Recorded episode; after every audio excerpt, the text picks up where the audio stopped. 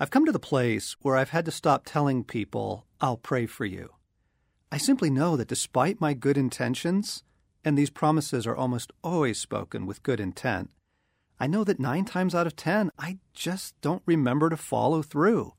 Not until maybe a week or two later, and then I feel guilty that I forgot. I don't like promising something I probably won't live up to. You know how these stories go. Someone you care about tells you of their pain, need, or struggle, and you respond with, Oh, I'm so sorry to hear that. I'll pray for you. But then, most of the time, we never do. If all the prayers that were promised were actually prayed, this would be a different world by now. So, instead of promising future prayer, what I try to do nowadays is stop right there in the moment and pray, right then and there. It's funny how many Christians this actually throws off guard.